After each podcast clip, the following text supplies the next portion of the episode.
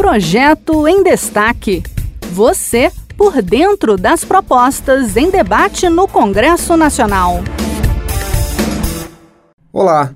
Infelizmente, o assédio de natureza sexual ainda é frequente em casas noturnas e em grandes eventos no Brasil inteiro. Para além de flertes inocentes, quase toda mulher conhece a preocupação com toques sem consentimento, interações forçadas, agressões e, obviamente, estupro e morte. Para prevenir casos assim em ambientes que deveriam ser de descontração e encontro prazeroso, o Senado discute instituir o Protocolo Não Nos Calaremos, mais uma medida para identificar e lidar com a violência de gênero.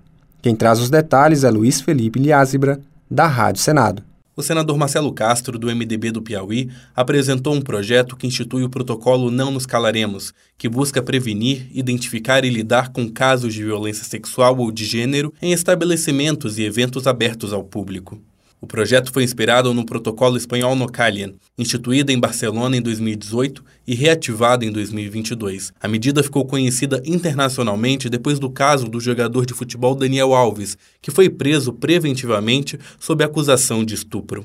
Pelo texto do projeto de lei, a adesão ao protocolo é facultativa, mas os donos dos locais que aderirem deverão seguir normas de atuação.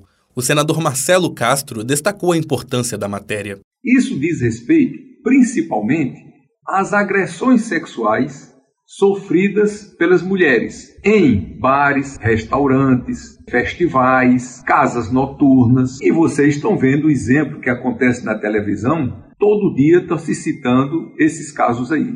Isso já existe em alguns outros países do mundo e nós estamos querendo instituir aqui também no Brasil. Esperamos aprovar isso brevemente no Congresso Nacional. O protocolo também prevê ações preventivas para desestimular a prática. Por exemplo, os estabelecimentos não podem reforçar a objetificação sexual da mulher, inclusive mediante exibição de imagens ou músicas que promovam humilhação nesses locais. Além disso, os donos não podem permitir que o acesso dos frequentadores seja baseado em critérios sexistas e discriminatórios. Pelo texto, todos os funcionários do estabelecimento deverão receber treinamento de no mínimo quatro horas para saber quando identificar os casos de agressão e como prestar apoio às vítimas de forma humanizada.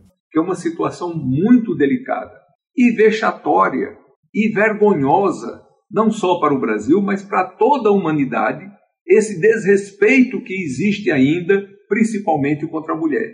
Então, é mais um instrumento que nós estamos colocando nas mãos da sociedade para a gente poder combater essa chaga que é a violência sexual. A violência sexual e de gênero de que trata o projeto de lei abrange os crimes contra a dignidade sexual tipificados no Código Penal, a violência familiar descrita na Lei Maria da Penha e qualquer outra forma de violência ou constrangimento de natureza sexual. Este foi o Projeto em Destaque. A cada edição a gente traz uma proposta e análise no Congresso Nacional.